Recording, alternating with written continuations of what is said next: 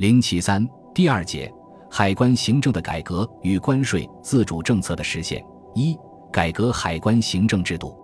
宋子文出任财政部长之后，加紧改革海关行政制度和关税制定政策，为收回国家主权、发展经济和贸易、增加财政收入而不懈努力。宋子文十分了解外国人把持中国海关主权对中国的危害性。他指出，无国关税受协定之拘束，妨害税收，损失主权，至堪痛惜。在关政方面，他曾谈到，国民政府迁到南京之时，政府和公众对于海关都则有繁言，诸多不满。人们指责海关已成为国中之国，是使馆界的走卒。总税务司的话成为国家财政上的法律。总税务司还充当主宰北京每一任财政总长的后台老板角色。关税税款扫数存入外国银行，这只为外国银行增加了信用。而中国的银行则被撇在一边，海关所有高级职位全为洋人独占，中国人沾不到边。他认为我国关税由外人主持，颇有尾大不掉之势，因此对于海关一切行政，决拟彻底改革。改革的具体措施是撤换擅权抗命的外籍税务司。一九二八年一月，财政部获知芜湖海关应级税务司假释违背命令，擅放盐金。并借故恫吓封官，宋认为这是蔑视政府、滥用职权，立即决定将假释撤掉，另为西班牙人马替继任。另一方面，训令其他各关税务司，如有不遵政府命令，越权渎职情事，本部职权所在，决当严于惩处，不稍宽纵。审查各海关税务司支用经费情况，在官政方面，各海关名义上受辖于财政部。但支出经费情况从来不向财政部汇报送审。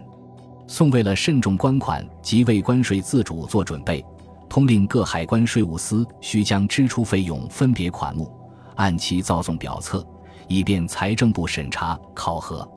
严格稽核各关征税情况。宋子文命令海关各关局将连年实收时借款额查明具报，在此基础上确定各关局的税收比率。作为今后考核的标准。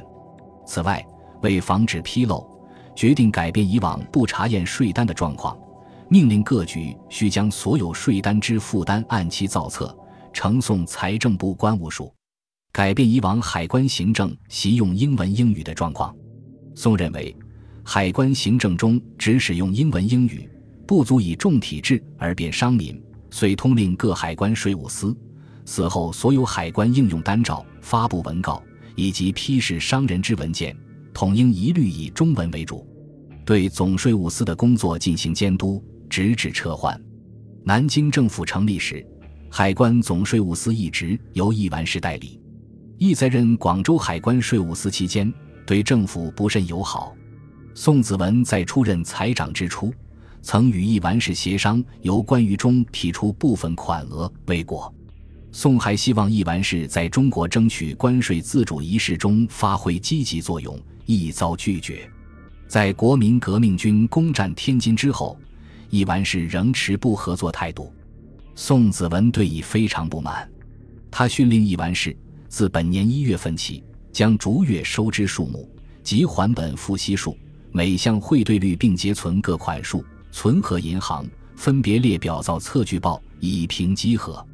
又另一完事，由海关收入项下拨付各机关的经费，需按月将所拨款汇解财政部关务署。采取上述措施后，总税务司的工作就置于财政部较有效的控制之下。宋并在一九二九年一月任命梅勒和为海关总税务司，取代了一完事，改变海关职员洋人占绝对优势的局面。宋子文认为，海关职员洋人占绝对优势是由历史原因造成的不合理状况，应立即着手改变。一九二九年初，宋指示有关人员组织了海关章制审查委员会，经研究决定停止招洋人官员，并提高华人官员的地位和待遇，为华人自办海关做准备。财政部还主持开办税务专门学校，限制海关方面自行招考官员。逐渐使新官员全由该校学生充任。宋还规定，海关用人应进华员生充，聘雇海关洋员仅限于技术方面，并须得财长之特许。这就打破了延续五十多年的旧例，开始提升华员出任税务司一职。以后，出任代理税务司、副税务司、代理副税务司的华员不乏其人，这就为中国人独立自主征收关税、稽查走私创造了一定的条件。